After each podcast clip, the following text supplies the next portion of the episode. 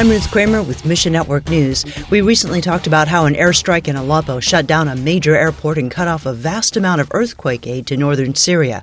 Horizons International's getting around the issue by driving aid in with Lebanese and Syrian church partners. Pierre Hosni with Horizons International says several warring factions are fighting for aid and blocking it from each other. However, the Syrian church is serving their neighbors in Jesus' name, regardless of ethnicity or religion. Pray for a spread of the gospel. And the newest member of our network battles addiction in the U S. The Lighthouse helps men who struggle with addiction and their families by providing resources and a gospel-centered program.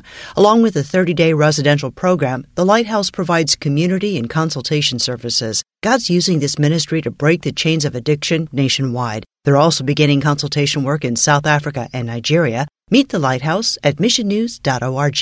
Mission Network News is a service of One Way Ministries. I'm Ruth Kramer.